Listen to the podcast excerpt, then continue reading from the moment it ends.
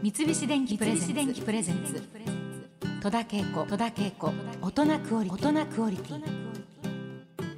今週もシンガーソングライターの大島花子さんにお付き合いをいただきます。よろしくお願いします。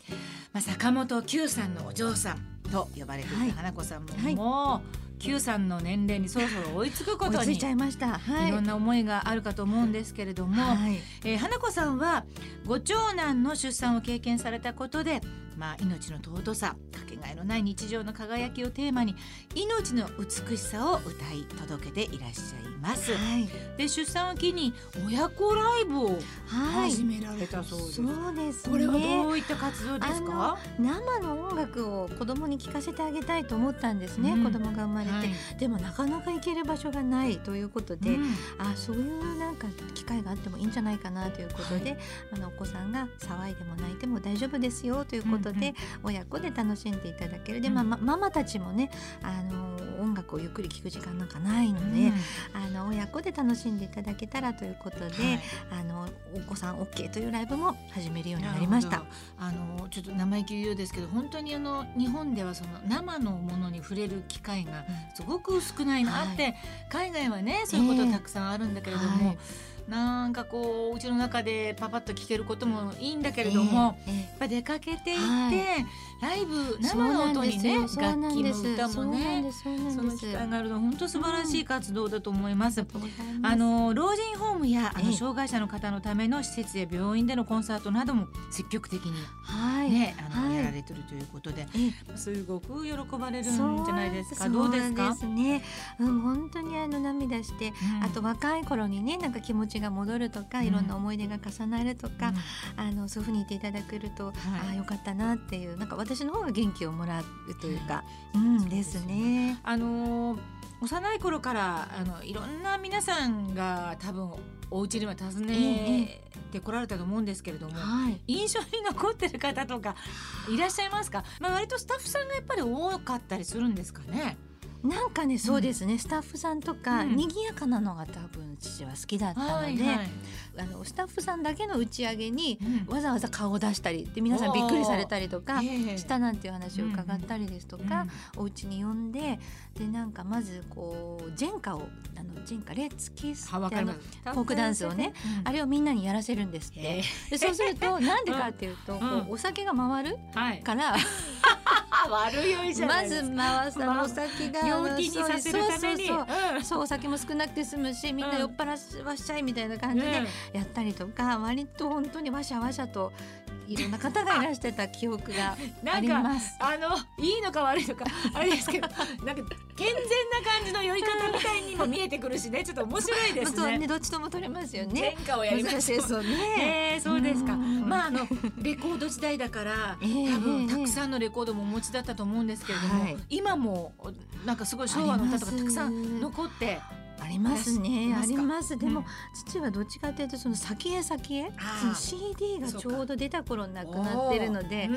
CD のデッキがあったりそのさっきもあの先週も話しましたカラオケ用のね、うん。機械をレーザーディスクでうなんかカチャカチャなんかお店みたいな業務用みたいなカラオケの機械があったりビデオカメラをなんか新しいのねとかなんかそういう新しいもの好きでだったので今もし生きてたらスマホとかやってたのかあななんて。ってるでしょ 間違いなく。まあそうかやっぱりね最先端を言ってたんですね。なんかそういうのが好きだっきたんだと思います。先取りたいみたいなですか。うん。さあ今月5月24日に発売される花子さんのニューシングルのお話をさせていただきたいのですがこれがですね、まええ。あ、お父様の坂本九さんの歌ではなくはい。三輪明宏さんのええ「酔いと負け」の歌です。そうなんですえーこれは1965年昭和40年に発売されて、はい。翌年に大ヒットして当時はあの三輪さんは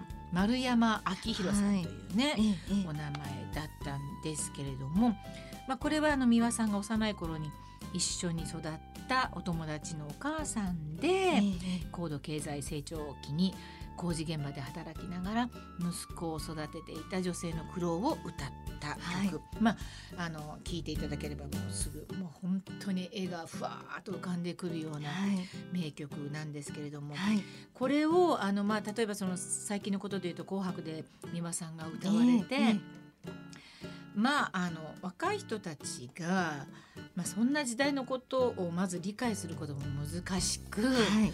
あのどうなのかなと思ったけれども最初楽曲発表になった時にね、でもいやいや意外もうストレートにこの情景と言葉がはい。若い人たちの中にドーンと入ったんだなっていう、んあの後からの皆さんの反応を聞くとね、はい。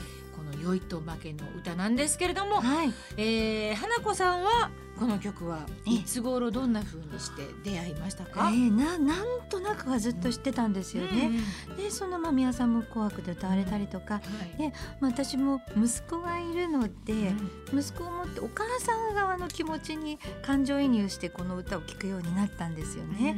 であの実はこの曲はあの坂本九もカバーしてまして。はあ。もう本当にこれが発売された年にははい。もうコンサートで歌ってたんですね。へえ。であの美輪さんにも伺ったんですけれども、うん。Q ちゃんが直接私のところに来て、うん。もう本当に深々とお辞儀をしてこの歌を歌わせてください美輪さんって言いに来たのよなんて教えてくださったんですけれども、うん。あのお母さん大好きだったんですよねうちの父は。お母さん子。そうなんですうん。はいではい。大好きなお母さんが具合が悪くてうん。であのお母さんを元気づけたい。じゃあこの歌を歌って聴いてもらおうっていうことで、うん。多分カバーしたと思うんですけれども、はいはい。で実際にお母さんには聞いてもらえなかったんです聞いてちょうど。亡くなった日に初めて歌うことになったっていう、えー、本当に。なんてことです。よこれちょっとそそれがねあのここにも資料にも書いてありましたけどそうなんです。地方でそれを歌おうとするステージ、そう。をあの多分録音してお母さんに入院先の、ねね病室で聞かせようと思ったんだけれども、あのこれから出番っていう時に六輔さんが、急今日はお母さんのために歌えよっておっしゃって、うん。あお母さん亡くなったんだっていうことを悟ってからこの歌を歌ったんですって。でもその録音が残ってるんですけどもう涙涙でうん。本当にまあ息子がお母さんを思うってこういうことなんだなって、うん。あのすごくそれはそれであの分かったんですけれども、うん。でも母として考えると、うん。お母さんは何泣いてんのあなたって。私は別にね子供のために家族のためにえんやこらなんてうん。別に何の苦労とも思わないのよって言ってるような気がしたんですね。多分それは時代は違えど今を生きてるお母様もみんなそれぞれえんやこらでね時代はもうね本当に便利な世の中になってもえんやこらさなんじゃないかなって。だからこそ若い方もあの美輪さんのあの歌に感動されたんじゃないかななんていう思いであの私はちょっとその母目線っていうのかな女性の目線もあの考えながらこの曲を歌うようになりました。なるほど。はい。三菱電機プレゼンツ戸田恵子戸田恵子大人クオリティ。大人クオリティ。